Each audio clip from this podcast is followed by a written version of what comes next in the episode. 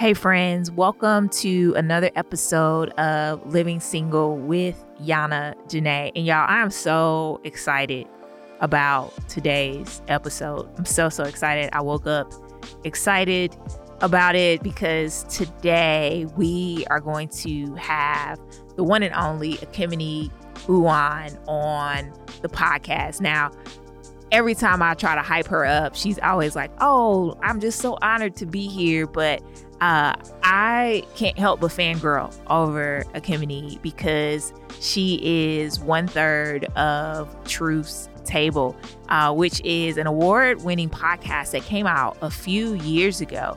And I remember the first episode that I heard of her and Dr. Christina Edmondson and Michelle Higgins, and just being so excited and so like encouraged by their authentic and real conversation, which is really just like Black women musing on life and justice and liberation and the Bible and theology and society and culture. And it was just so, so good. It it literally was like a home cooked meal. Um, when I was away at college, you know, in this predominantly white space and uh, doing all these things when I was in college, my when I would come home, my grandmother would prepare like my favorite meal, and it would be like a, a smothered pork chop with some cabbage and a piece of cornbread. And this podcast felt very much like that while I was in seminary. I was at a predominantly white institution and I'm learning all of these things, but I felt very much disconnected from home uh, because home was all the way back in St. Louis, but also like home in terms of like my cultural identity. And so this podcast was like that meal that my grandmother would prepare for me. And so I'm so excited to have her on the podcast today. If you don't know who she is, you're welcome. I'm very, very excited to be the one to introduce you uh, to Ekemini. Uh, Ekemini is a public theologian. She, as I said before, she co hosts uh, the podcast Truth's Table. She's also the co-host of another podcast, Getting in the or Get in the Word with Truth's Table, uh, which she does with Dr. Christina Edmondson, where they get in the Word together, and they've been walking through the Bible all this year. And so, if you're looking for a way to get in the Word and you just want to hear Scripture read by Black women, like this is the podcast for you. Um, Ekemini is also the theolo- theologian in residence at the Black Christian Experience Resource Center. Um, and then in 2021, she also served as a member on Aspen Institute's Racial Justice and Religion Commission. Y'all, this woman is brilliant. Uh, she uh, is an academia. She is a, a black scholar, a theologian, uh, but she also is very connected to culture. Um, she's a writer. Um, she's contributed to Hallmark's Mahogany brand. Um, and just recently, Christianity Today named her as, you know, 10 of the new or lesser known female theologians worth getting to know. And so Ekemini believes that theology can and does speak truth to culture, the society, and uh, also to the po- political issues of our day. Um, and so when she's speaking and when she's writing, she is trying to uh, help people to understand the intersection of theology and culture and politics and uh, sociology and all those kinds of de- things. And so today, she's going to be on a podcast doing just that again and helping us to understand the intersection that happens at being a black uh, female and also being single. And y'all, I'm just gonna warn you, like this conversation might get a little uncomfortable, it might get a little sticky, um, and you might also find it a bit co- like controversial. But I just want you to know that that is not my heart. I spent time with the Lord uh, as to whether or not to have this conversation about what it's been like for me to be black, single, uh, and female, um, and just really sense His urging uh, his nudge to go ahead and to do this podcast episode. And here's the reason why because I know that there are some particulars that cause black women to experience singleness in a different way than their white or Latina or Asian, uh, Native American like counterparts. Um, there are some things that are deeply rooted in history, deeply rooted in the way in which uh, we are perceived in America that contribute to our singleness. And I believe that Black women need discipleship in this area, that they need discipleship on how to navigate singleness as a Black woman as it relates to some of those particulars. And so we're going to be having an open and, con- and candid conversation about that today. And I just want you to know that for the most part, we are speaking from our personal experience. Uh, and I know, and Kimmy knows as well, that our experience is not like everybody's experience. And so don't go around and start putting this narrative on all the black women around you. Just know that this is this is these are experiences that Kimmy and I have had and they are similar in some regard and then they're they're different in others. Uh, but I just wanted to to have a conversation about it for uh, particularly black women so that they would they would know that some of the things that they're feeling some of the things they're wrestling with some of the questions that they have that they are not alone in that that there are other people who are feeling and thinking about them in the same way and i just wanted to give voice to it. And so as always i pray that you would find this conversation edifying uh, and not just edifying if you're a black woman. If you are not a black woman like and you're uh, a white man or uh, an asian woman or whoever like i even pray that as we are sort of talking about our own experiences that you would begin to think about your own experiences and begin to ask yourself questions. I still feel like there's a lot of value in this conversation for people who are not black and female. And uh, and then also for people who are not single. Um, it gives you a window into what some Black women are experiencing, but it also helps you to understand your own story and even, you know, ask yourself questions as we share about our experience of being single, Black, and female. So, as always, pray that this episode is edifying to you. And I also pray that it glorifies our good, great God. So, let's listen.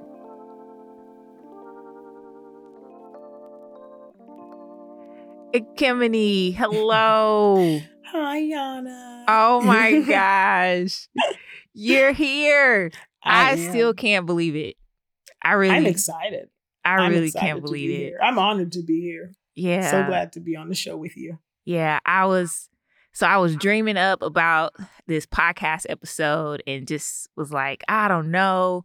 Uh, I don't even I didn't even know if I was like you know, skilled enough to like talk about it. I was like, I know I have this experience and I know that a lot of my friends who are black, mm-hmm. single, and female, like that they're having this similar experience and that there are trends out here, but I don't really know how to speak about this uh, from a way that's really taking into all the knowledge and the culture and statistics and all of that. And the Lord literally dropped your name into my mind and I was like, mm. Lord, I don't know. I mean, she a Kimmy Uwan. You know oh. what I'm saying?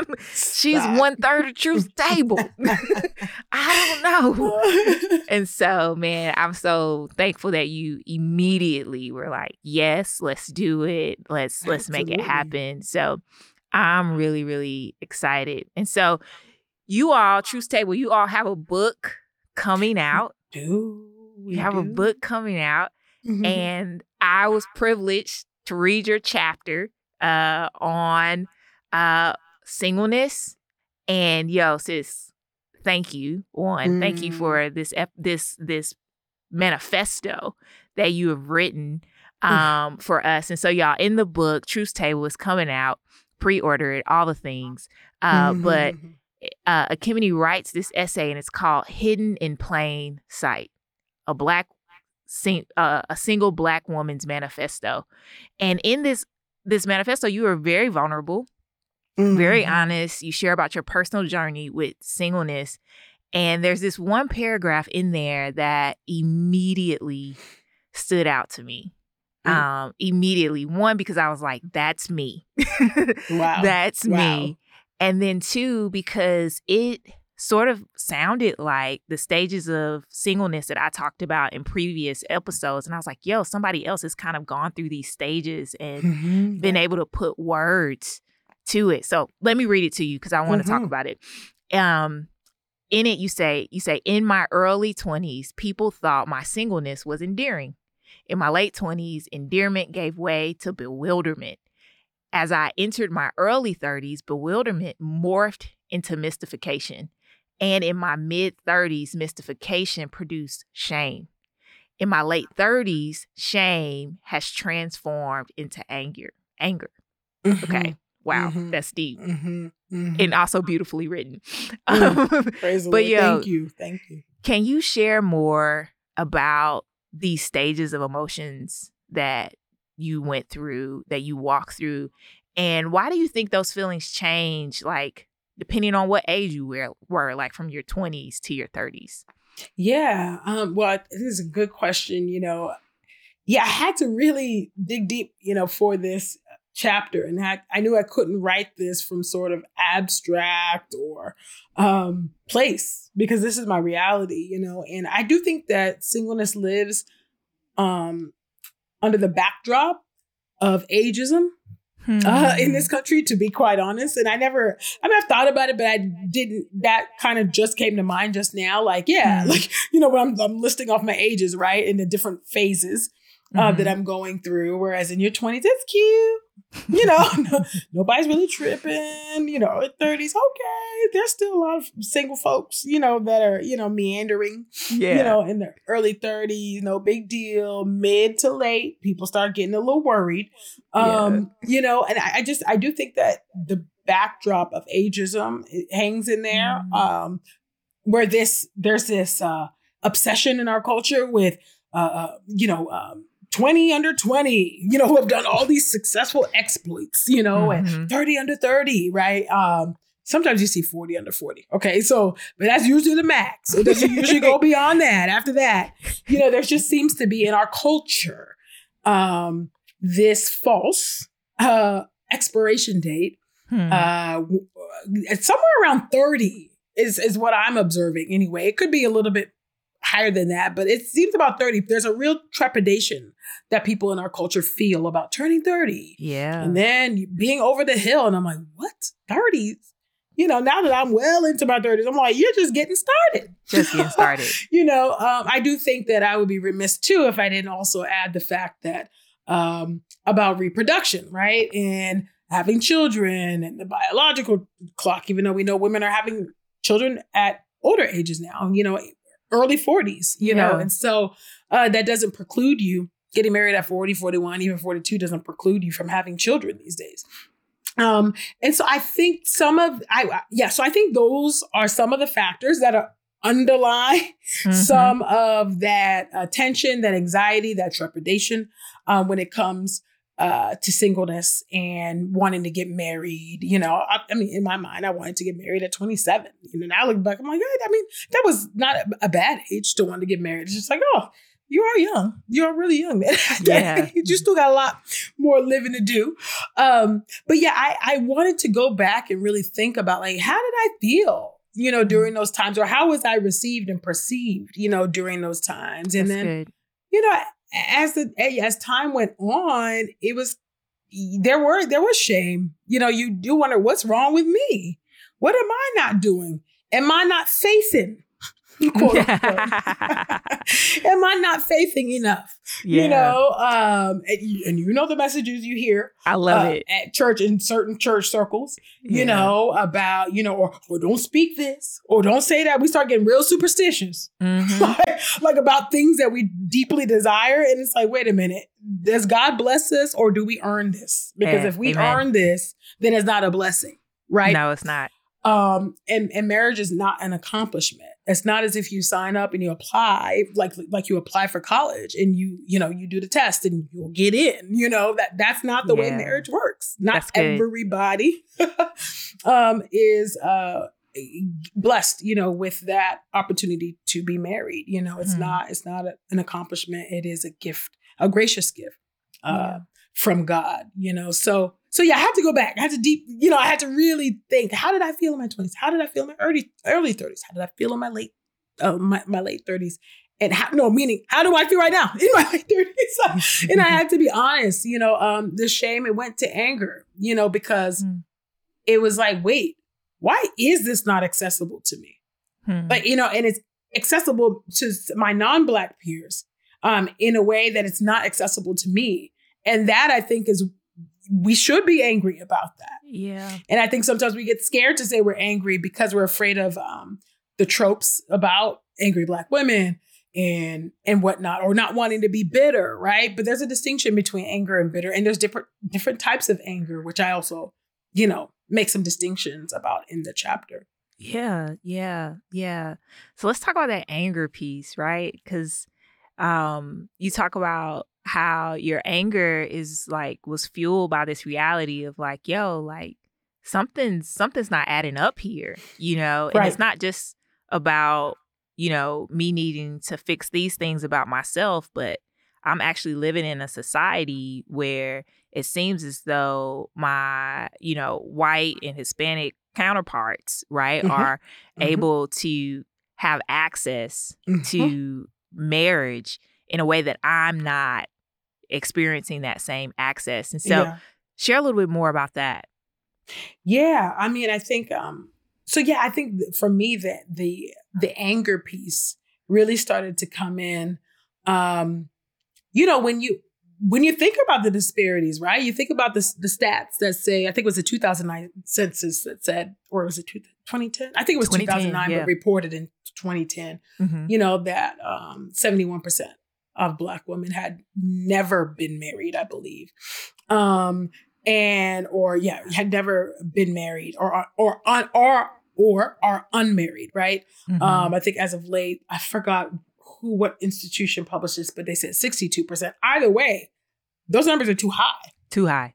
They're just too high. So uh, it's like, regardless, 71, 72, I mean, tomato, tomato. What are we mm-hmm. even talking mm-hmm. about here? Mm-hmm. Like, you know, it, it's just too high, right? Mm-hmm. Um, and so to me, uh, it seemed to me like the anger started to come in because it was like there's an injustice here. Hmm. And I don't know why nobody else is not people. It doesn't seem like people are seeing this, but there's an injustice here, um, and it it seemed like people wanted to lay the blame on us.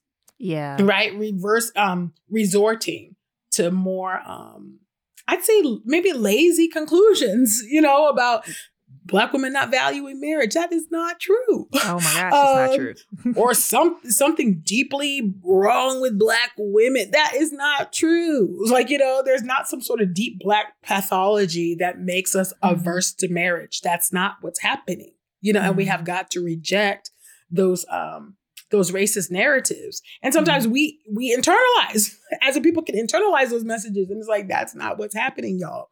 Um, and that's not to say the broader culture, there's not been a movement toward uh, or, or uh, a decline in marriage. There has been. Absolutely. Absolutely. There has been a decline in marriage where there's, you know, uh, and there's barriers, you know, to marriage too for this generation. It's pretty complicated as far as economics goes and millennials having been gone gone through so many um goodness crisis crises mm-hmm, mm-hmm. you know uh, dating back from 9-11 and on uh, that impacts you know people's ability you know to be able to get married yes that's real and that's true but even prior to that there was something going on here and there's there were systems um, in play since the time of slavery to um, continually attack the black um, family uh, yeah. and, and, those systems have been in play since before you and I uh, were born, before your mama and daddy met, before my mama and daddy met, mm-hmm. these systems were in play.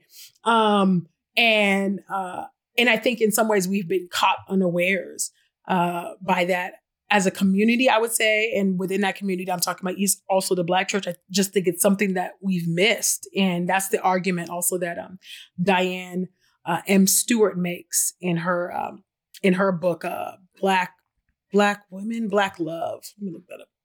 But who I cite um, in this uh, in the book. Uh, mm-hmm. And so yeah, so that's where the the anger comes from. Is, is it, to me it, it is a righteous anger because the, it's one thing to choose to say I don't want to be married. I don't want to be married. It's not for me. Yeah, you know I, that's just not a desire of mine. I'm not interested in in being married. And there's I, I don't there's no problem with that. I don't see a problem with that. You know that's your prerogative.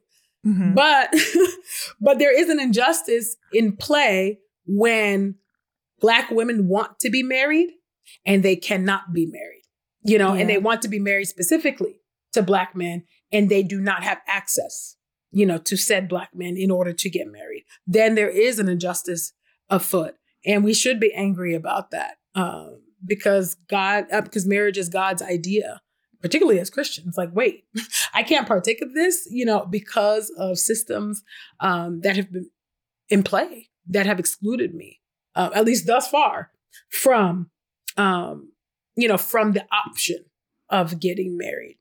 Yeah. And yeah, D- Dianne M. Stewart wrote um, Black Women, Black Love, America's War on African American Marriage. Just wanted hmm. to get that title out there. Yeah. Mm-hmm. Now I know there are going to be some people who listen and who hear that and they're like, okay, injustice, you know, they're going to say like, uh, you know, uh, trying to dismantle the black family mm-hmm. and kind of like turn their nose up at that. Um, but I mean, you like you said, these patterns have been true since slavery, you know, Absolutely. homes being uh, broken, families being broken up. And then there's also the, the reality of mass incar- incarceration, right? Absolutely. Like that, that is, that plays a factor um, into mm-hmm. this, this conversation. And even in your your manifesto, your essay, you cite um this what's say her name again for me? Dianne M. Stewart. Yeah, mm-hmm. you you yes. you you cite uh, Dr. Stewart, and she points out even when it came to you know certain things like being able to get wealth welfare assistance. Absolutely. Like you couldn't yes. get welfare assistance unless you were married, you know. Yeah, a male, and, a male could not be in the house with a uh, with a black woman. Yes, and I'm just like that. food stamps. Yep. Mm-hmm. That is wild, you mm-hmm. know. And so, um, of course, people could create like caricatures around that of like you know a, a single black mom who's on mm-hmm. welfare, but mm-hmm. uh, that's not always the the case. You mm-hmm, know, mm-hmm, these are these are women who are actually trying to uh, provide for their kids and Absolutely. are struggling and all those kinds of things. And you're telling them that the only way that they can get the assistance that they need is if they are and remain single. And so there's yes. some there's some messiness um, mm-hmm. there. Mm-hmm. And I mm-hmm. think these numbers, if anything, they tell a story, you know, yes. and we should at the very least be interested in the story that it tells. And so you talk about anger um, your shame turning into anger. I think for me, I've had a mix of shame and confusion mm, um, mm. for mm-hmm. for a bit of time. One because you know I went to a predominantly white seminary. Mm-hmm. Uh, I've been a part of predominantly white churches, and I remember once uh, uh, a white couple having me over for dinner, and we were just eating, and he asked me, he's like, "Yana, so what's dating like?" at seminary. And I was like, dating. Like, ain't that? nobody checking for me. yeah. like, yeah, ain't nobody right. checking for me. Right. And he was so shocked by that. And in that moment, because of the depth of our relationship, I was just like, how many black men on our campus are married to black women? Right. And when he stopped and thought about it, it was like, oh, there's just there's just two. Yes. You know, mm-hmm. one's a professor and the other one's a student. Um, but of all the other African American professors mm-hmm. and other African American male students there, they are either married to a white woman yes. or they're dating a white woman. And I don't have anything against that. However, there was a pattern before me you know, Mhm, of right. of of black men seeming to have a preference for uh white wom- women and i think that's something that i totally expect to see like in the world but when i start to see that in a christian environment it it sort of stings a little bit different Sure. you know Sure. and i think for me my question has always been like what's up you know Mhm, like, mhm. I can be your homegirl. You know, we can kick it. We can talk about, you know, so you know, social justice issues when you know uh, somebody becomes a hashtag. You know, all of those kinds of things. But it doesn't seem as though you find me and women like me desirable. You know, Mhm, and so just mhm. this immense amount of confusion and like even feeling like worthless. Um, Right, yeah, yes. and I remember one of my friends like trying to hook me up with a black a black man um and I was into it. I was like, yeah, he's attractive. He loves Jesus. He's serving. Like, let's yeah, let's Let's let's, shoot our shot, Yeah. you know? yeah. But in the process of them shooting their shot, he shared that he had a preference for white women. You know, and so how how am I supposed to, you know, like he told he told you that. he told them that. He didn't tell me that. He told them. I was like, wow. So that's real bold. Okay. That would have been Mhm. a that would have been that would have been more devastating than it already Absolutely. I'm like, wow. already Okay. was. Okay. But um but it was really hurtful, you know, because it was like it's nothing that I can do about my skin color or my hair. And you are literally like not even open to getting to know me because I am a black woman. You know, it's not because I got bad character or I'm ugly, you know, like or any of those things. Mhm. It's about it's about factors that I can't even control. And in your in, in your essay, you talk about the the standards of beauty. Um, Mhm. and you talk about desirability and how culture shapes that. But then you also make this statement about how desirability is a scam. It's a Mhm. complete scam. And so, can you say more about that and how you've reached that conclusion? Because I think I need to hear that. yeah, yeah, no, yeah, goodness, woo, yeah. Thank you first, of all- first of all, for sharing all of that. You know, it's that I'm not gonna lie. I, honestly, I could have written a whole book on this chapter. To be Mhm. honest, there's a lot of things I didn't talk about, even though it's a manifesto, and it is a manifesto. I was just like, this is going on and on. So I was like, we got to wrap this thing up. Mhm. Uh, I didn't get to talk about the aspect of um, of that experience, right? Of witnessing Mhm. black men who prefer quote unquote air quotes. Y'all can't see my air quotes, but I'm putting up air quotes. Yeah. yeah. prefer white women. You know, um, you know, let me let me just say something. I, I guess it, it does go in with just desirability being a scam. You have to interrogate your preferences. Yeah. We live in still a majority white country. That's changing. The browning of America is changing, but it ain't changed yet. Um, Mhm. and we get those messages, and even when it does change, there's still um, the message that white and whiteness is normative, right? Mhm. Um, and um, because of the racial stratification in this country, um, and the way that that's been projected to us through media, which is via music, magazines, uh, gosh, it could be even news reports, where you Yeah. you name cartoons. I mean, you, you name it, the toys you buy. I mean, from a very young age, you are Barbie just got thick. Yeah. Barbie's just got thick. okay. Bar- Barbie just got natural hair, so let's come on now. You know, so so those messages are, are communicated to us at a very young age that white is right, right? That that Mhm. is now whether you um, eschew that and whether your parents did a lot of intentional work to show you that your black is beautiful and that to reinforce that or to put you into affinity groups and spaces where you saw your blackness and, and you saw those beauty to counteract you know those uh white supremacist messages because that's what they are Mhm. um that's those are the messages that often are coming in you know coming in uh, uh at us at at a very young age you know Mhm. um and we see still see those messages um going forth now um so so those when we my preference is you know a white woman and you have a black mama you have to interrogate your preferences. Your preferences do not come out of a vacuum. Okay, Mhm. we are socialized. our, our preferences are, are are acculturated and socialized. You have to interrogate that. You know, do I really truly is this truly like did I truly just fall in love with this person because of XYZ and they're a great person and whatever?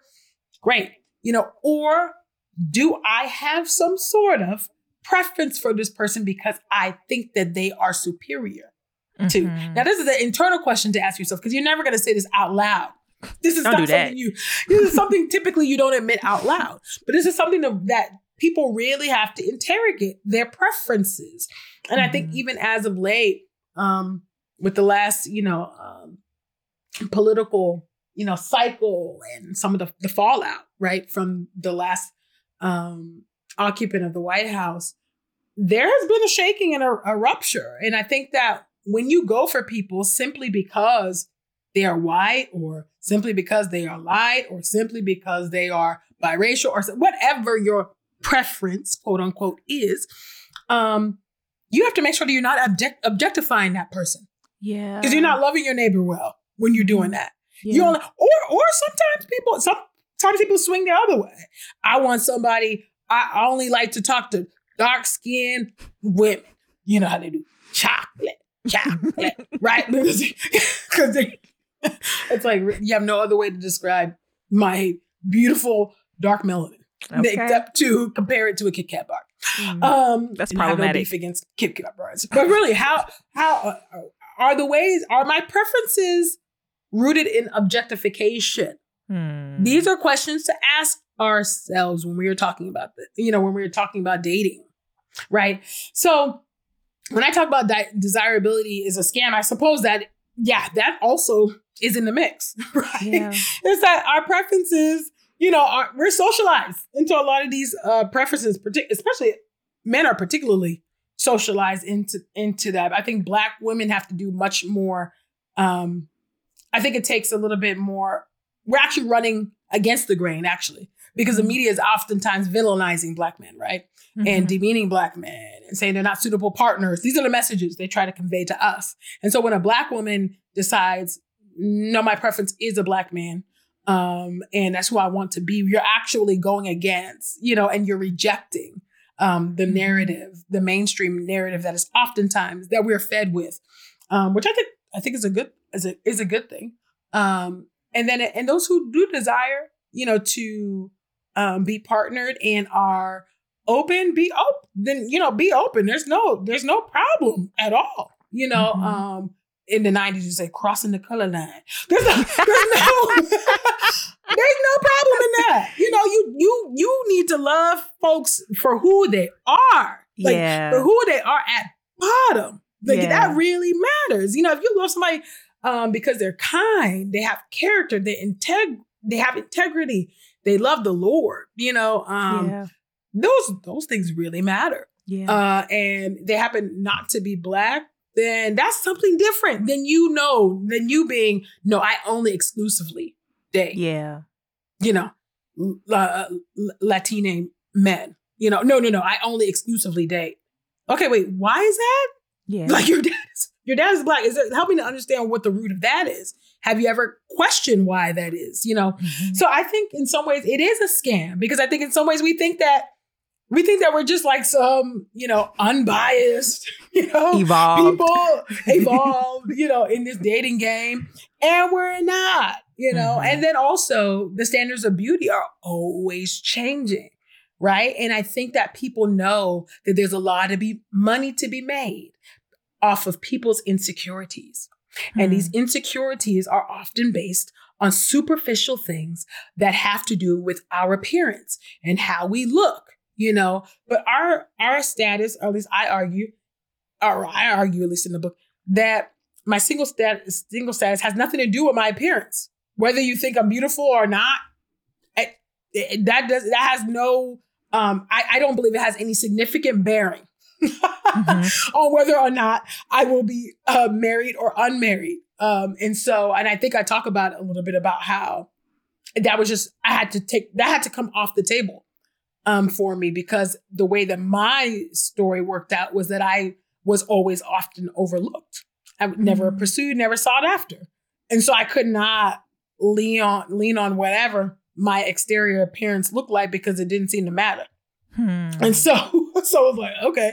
And so for me, that's why I argue. I'm like, okay. And anyway, even if it did have some sort of um, you know, impact on whether on somebody's marital status, this exterior it's it's fading it's fleeting you know? You're not mm-hmm. going to look like this 30 years from now.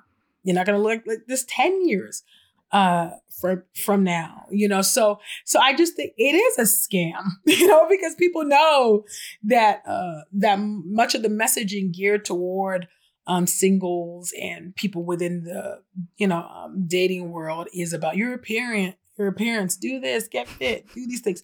You should do these things just to take care of your temple you know, to, you know, to honor God in your body. Mm-hmm. Yes, do those things, you know, and do it also because it makes you feel good. That's different than um concerning yourself with the male gaze yeah. in order to be um chosen, if you will, you know, uh, because if you're chosen for that only, oh my goodness, that's a terrible trap and means yeah. of control. And you're yeah. in a pretty dangerous situation, honestly if mm. your partner is only with you because of your looks and how you look and you know and how yeah and how you present to the world yeah oh that's so good when you said male gaze i was like whoa that's good yeah. you know yeah. um and i think i i did that for a really long time you know mm-hmm. i took notice of the fact that when i straightened my hair yeah. I would get more mm-hmm. attention from men. yes. uh, and instead of me just rolling my eyes at them for being superficial, I was like, well, let me go get my hair straightened more often. You right, know? Right, We've um, all been um, there. Yeah. Yeah. I noticed that when I like lost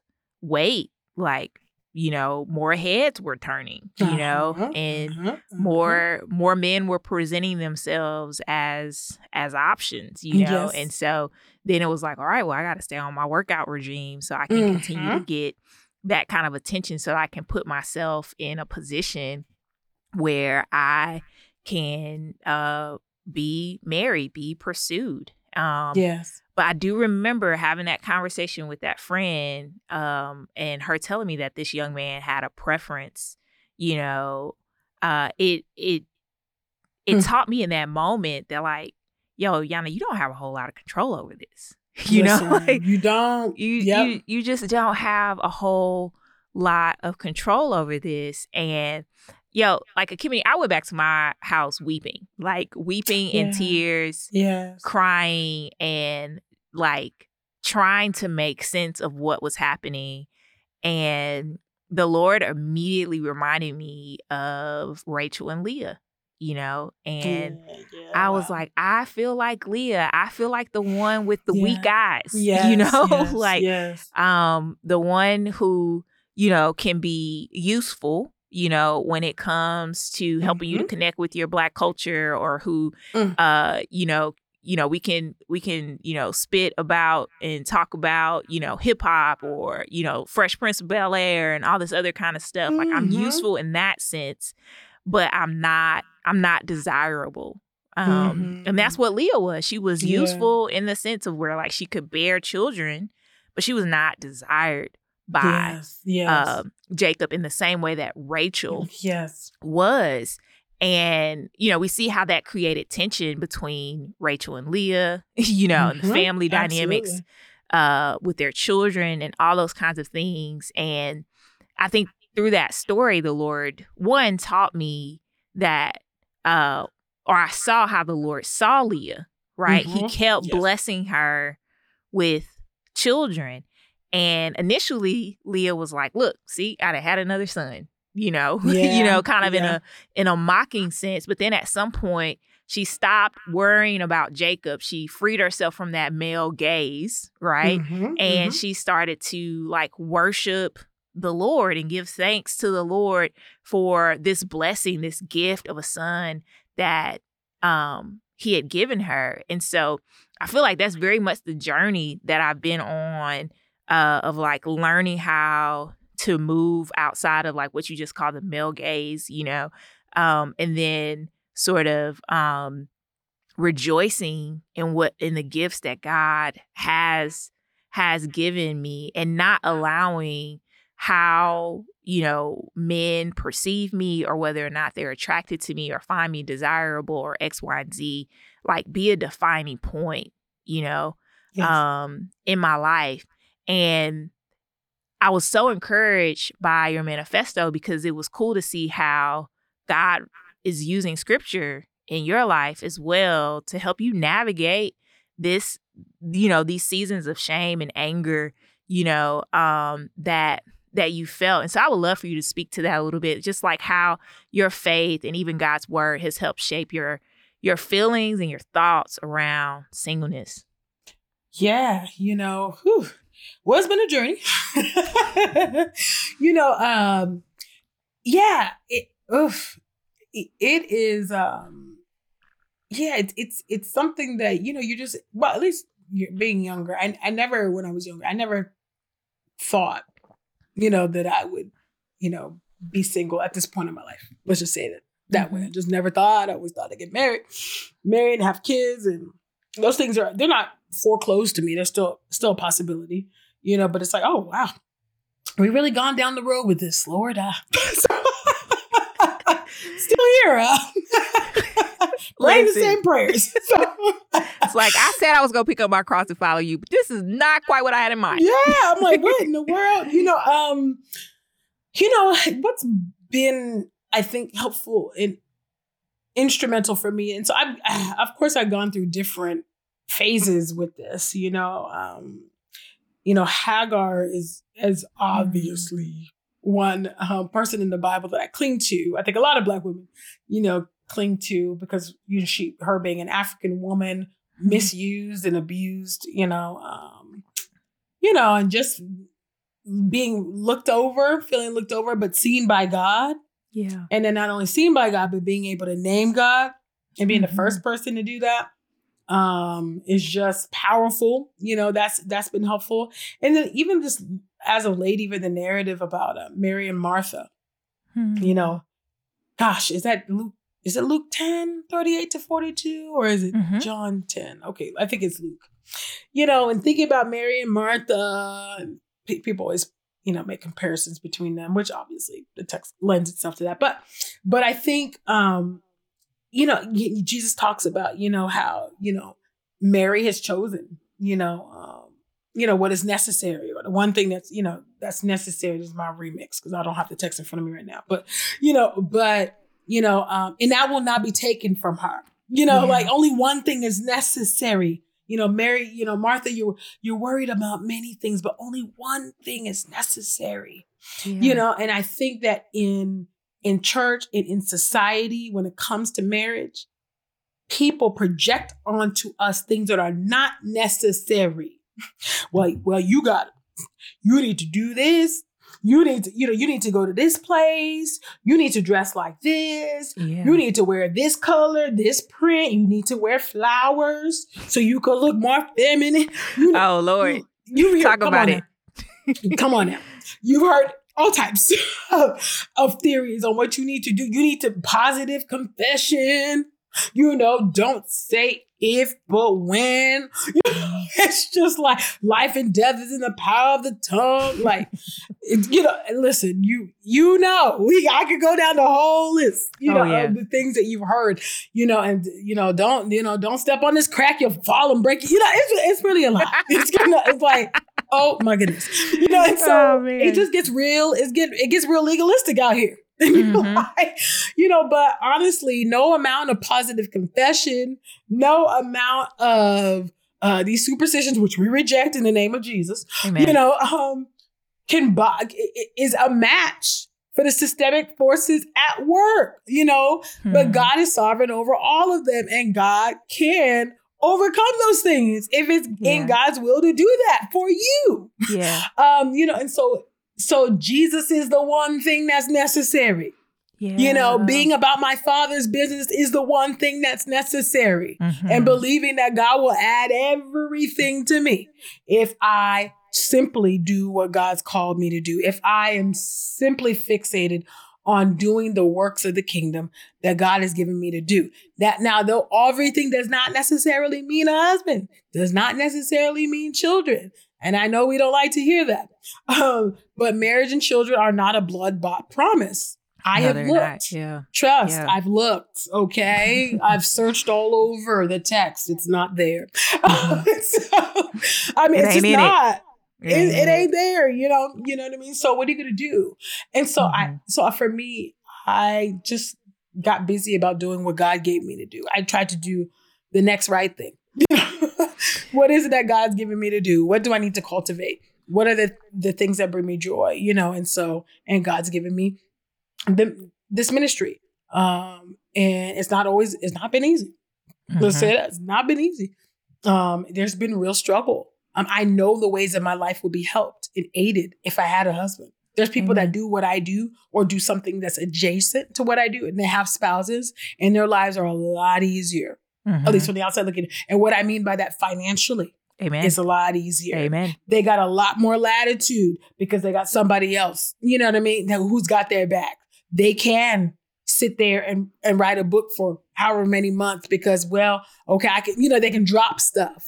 Amen. You know what I mean? I'm not saying that there's no challenges in me. I'm not saying that, but I'm just saying they have a partner, Mhm. you know, that I do not have. And so I, Mhm. there, there's decisions I got to make. There's things that it- it's much tighter for me. It's Yeah. harder for me. It's financially tighter for me. I could, I could tell you the ways that my life would be aided by a second income.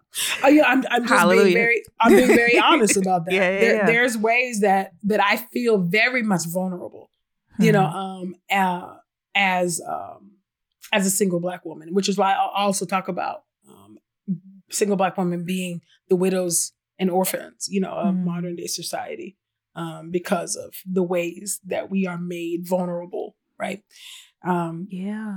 outside of marriage. Yeah. So, so thinking about the keeping the main thing the main thing, right, and keeping Jesus at the forefront um, has been helpful for me. I think so. I'm not, or surprisingly, I'm actually not as anxious about my single status as I was in my 20s, Mhm. actually.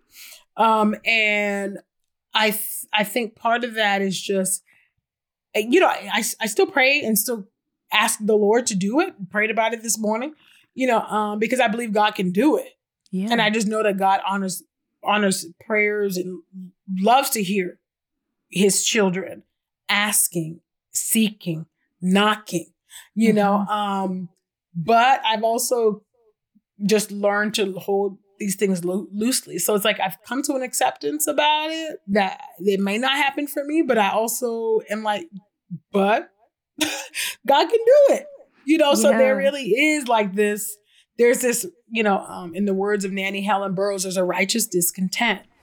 Like, Mhm. nah, I know that I know that this can God can do this, you know, and so yes, con, um, um, contentment with godly, I mean, godliness with contentment is great gain. Absolutely, you know, like I'm content, but I'm not satisfied. I know that God can do this, you know, um, regard even though the stats are against, you know, us, Mhm. even though, you know, it's like I can't see a ram in the bush.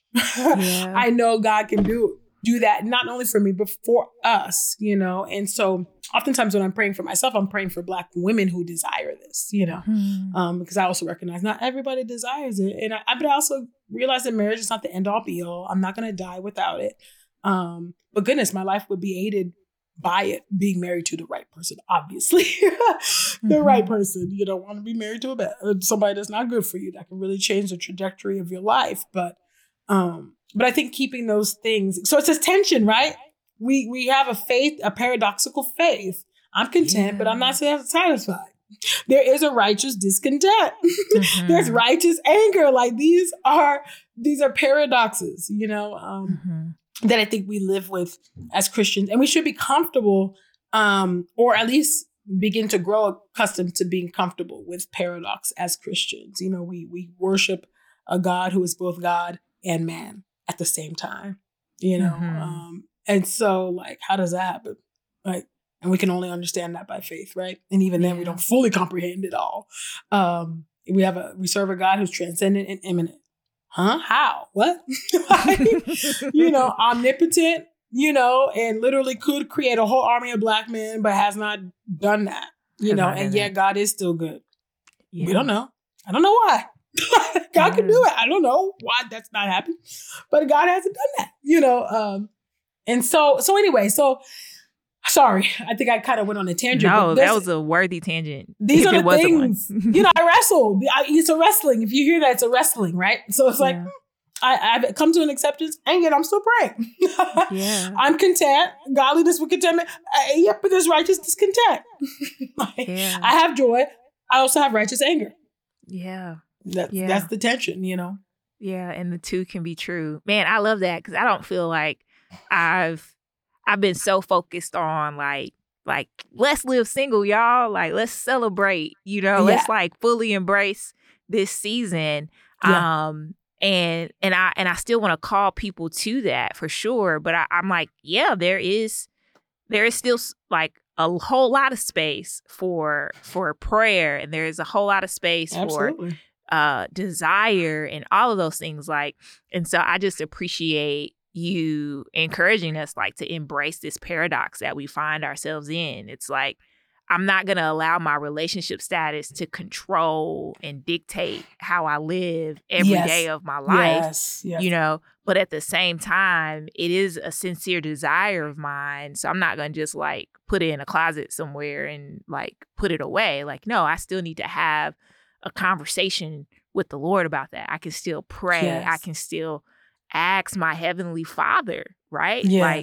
Like um and and so yeah, that's just man, that's so encouraging. Thanks for you're welcome for and, reminding. And you know what, Yana, when I mean when we do that, because you do see that the opposite of this thing happening, people not being honest mm-hmm. about their mm-hmm. desire and maybe their anger, you know, um, toward God. I've had trust me, I've had seasons where I'm angry at God about this. Okay, so like, why? Why? I feel like you're holding out on me, you know. And so I had those conversations for sure. Believe me, in my prayer closet, wrestling, you know. Um, but I do think that I have seen the pendulum swing sometimes in the other direction. Like, this is not a problem. You know, we don't need to fix this, or or I'm good. I have my own money. I got my own thing. You know. And that, if, and if that's truly how you feel, that's fine and valid. Mm-hmm. But I mm-hmm. do think a lot of people are um black women are uh, some are not completely telling the the full truth on that. I think mm-hmm. sometimes. And you know why? Because it hurts too much to admit. Yep. You know, that deep down, this is one of my deepest desires. And yeah. God hasn't fulfilled it. And I'm mad at God for that. Yeah. You know, and I think that when we don't say that, then that is when bitterness begins to take root in our heart and as Christina always says, and it's the brittle that will break. Hmm. Like, you know what I mean? Because you just, you have to be honest about where you're at, you know, and, and you don't have to broadcast it, you know, to everybody. I'm not, you know, I'm, I'm, I'm a public, you know, public dealer, just I'm out there. So that's, you know, that's what it is, you know, but just even in the quiet of your heart to the Lord, I'm hmm. angry about this. Like, no, I do desire this, you know, but don't go out there fronting now and acting like you don't want this and then going oh look there's grace for that too. So i'm not saying that i'm just saying let's let's be honest you know let's just be honest. And i do i do think yeah. that there i am seeing the pendulum sing toward oh well, i don't even i don't want it i got my own money uh, you know mm-hmm. um but no we all need companionship. We all need community. We all need there's nothing wrong with that there's nothing wrong. It doesn't nothing make you weak to admit that. It doesn't make you desperate or thirsty to admit that. Like, no, you're mm-hmm. right. You're, you're right. Like that makes you human. very human. you know, to desire that. That's that is a that is a very deep, you know, um, innate human desire. Um, and there's nothing wrong with that. And you shouldn't feel any shame over that. And I was like, and I just wouldn't, I just refuse to let people um shame me for that. I just that that's not the source of my shame. It's not, at least the shame that I felt and grapple is not that I want to be married and you shouldn't say that out loud. That's not the source of my shame at all. You know, yeah. um, I know for some people that might be it, but that's not that ain't for me. I'm like, I was like, no, that that ain't mine. That's not my bag to carry. that's yours, and you're projecting that onto me. Yeah, you know? so, yeah, yeah, yeah. That's definitely that's definitely no like no reason to have shame. You know, that's misplaced mm-hmm. misplaced shame. Um, mm-hmm. Man, and I, I mean, I truly believe a lot of how I've been able to come to a place of acceptance and contentment and even to have joy in my singleness is Yeah. by having those very honest conversations with the Lord about my anger, my discontentment, Yeah. my sadness, like Yes. just coming to him with the honest truth. And I mean, we might as well because he knows God, it. God knows anyway. He knows it. He knows it. He knows sees it. So Yeah. And we man. can pour out our heart before God. You know, I think it's Psalm 62. It's like, you know, pour out your heart before God. Do it. Cry, weep, yell, uh, wail. It's all of it. God Yeah. can take it. God can take it. yeah, he can. Oh, thank you. Thank you so, so Thank you. much. All right. You got to tell people about the book. You have to. Yes, yes. Well, first of all, thank you so much for having me on the show, Yana. Living single, you know, it takes me back to my, the '90s show. You know, I can't. Every time I see, every time, every time I see your your uh, podcast art come on, I, I hum "Living Single." I, am not gonna torture y'all with, the, you know, but um, but yes, Truth Table, Black Women's Musings on Life, Love, and Liberation. Um, it's out in stores on April 12th, 2022. Please pre order the book or buy it whenever this uh, uh, podcast comes out. Uh, pre orders are really, really important. It really signals to the powers that be at bookstores and within the publishing world that the, the words and the thoughts um, of Black women are important and we need more of it. You know, um, but yeah, I would say it's a collection of essays from um, the three of us, myself, Dr. Christina Edmondson, and Michelle Higgins, you know, who are the original co-hosts of Truth Table. And we're talking about the issues and the things that um, that we grapple with that are um, near and dear, I would say, to our hearts and to the and to the um, hearts of Black women. And so we talk about colorism and forgiveness and decolonization, reparations and liberation and justice and blackness in the future. Um, and so it's it's a whole lot of theology with some pop culture up in there, um, history and some sociology. So a little bit of something. I think there's something for everybody. And so even if you're not a black woman, um, we always say on our show, you know, then you're in the standing room section, and our standing room section people oh, love um, getting the privilege of eavesdropping at a table built by black women and for black women. And so when you pick up Truth Table as a non-black woman, you get a, an opportunity to really learn about the interior lives of Yeah. at least these three black women, right? Because we're not saying that we speak for all black women. We're not saying that that's why it's called musings. These are our musings. but we have, and then there's an invitation at the end of the book for you to write your own musings. What are your musings? What are you thinking about? What are you wrestling through? What are you thinking through? Um, you know, and so, so yeah, so uh, yeah, it's just an invitation, you know, for you to hear our words, but also we want to hear your words um, back to us. And of course, you can buy the book um, wherever books are sold. You can pre-order on our website, truthstable.com slash truth slash book, or, you know, you can go on bookshop.com and pre-order or Target, Walmart, Amazon. So make sure you leave a re- review too. Word. Yes. Word. Oh man, I'm so thankful to the Lord for you Grateful for and for the other women of Truth's Table. I remember the first episode that came out, and I mean, I laughed, I felt understood, I Wow. cried, Yeah. I screamed. I was like, this is so good. Um, it's just it's such a blessing and you all are really paving the way for black women Mm. um and just even for me put a picture before me of what it would look it could look like for me to be a black woman like in ministry and in seminary and Praise all of that and like i said i went to a predominantly Mhm. white institution and Yeah. so you all help round out my theological education and so i am so thankful um, to you and the work that y'all are doing i'm buying myself a book I'm probably gonna buy some other people some books and Hey. like do some giveaways and just like this book, Lord. just even just from the the the little bit that I've read has been such a blessing to me. So y'all pre-order the book, buy the book. Let's do this. yes. Um, Praise the Lord. Thank yeah, you so let's much, be a blessing. to Thank these you for women extending your learn from them. platform. Thank you. Thank you for building this platform. It's necessary. Mhm. And thank you for extending the platform, you know, to us. I, I appreciate it. I appreciate Yeah, of course. It's my Mhm. pleasure. Now, before we go, I like to have my guests pray for absolutely. our listeners. And so, do you mind saying a prayer for us? Yeah, absolutely. Hmm. Father God, thank you. Thank you. First of all, thank you for Yana, Lord God. I thank you, Father, for the gifts that you have placed inside of her. Thank you, oh God, for the boldness, the courage, oh Lord God, um, the faith, oh God, the measure of faith that you've given her, oh God, to launch this podcast, Living Single, oh Lord, and to do the things that you've called her to do. Thank you, oh Lord God. And I pray, oh God, that you would just continue, oh God, to pour out your spirit to her, O Lord God. That you, O Lord God, would continue to order Yana's footsteps, O Lord, according to your word, O God. That you would give her a good, um, um, solid community, O Lord God, where she feels loved, heard, appreciated, and cared for, Lord God. And I pray, O Lord God, that you, O Lord God, in your mercy, would grant to her her deepest desires, O Lord God.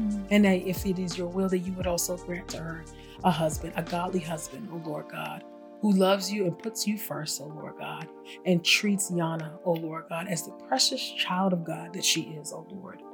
And I pray, oh God, for all of her listeners under the sound of my voice, some who might be weeping, oh God, after listening to this episode because of just how raw and hard um, singleness has been for them. I know that there's trauma that lives here, oh Lord God.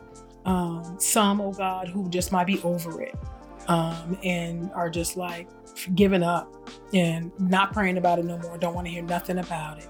God, I pray, oh God, for those who are just confused, oh Lord, as to why they are not yet married, oh God, or or or are and are truly at a loss as to wh- why they are why they are not where they thought they would be. Oh Lord God, at whatever point in life that they're at, Lord. I pray, oh God, that you, oh Lord God, would be, oh God, the lifter of their heads, oh Yes, Lord God. God. I thank you that your word says that those who look to you, their faces are radiant and they'll never, ever be ashamed, oh Lord. So I pray, oh God, that you, oh Lord God, would be um, uh, um, uh, uh, that you, oh God, would be their sword and shield, oh Lord God, that you would be their buckler, Lord God, their Mhm. succor, Lord God, that you, oh Lord God, would indeed be their um, uh, the lifter of their heads, God. I pray, oh Lord God, that you would give strong support, Lord. Your word says that your eyes roam to and fro throughout the whole earth, seeking someone to show yourself strong to.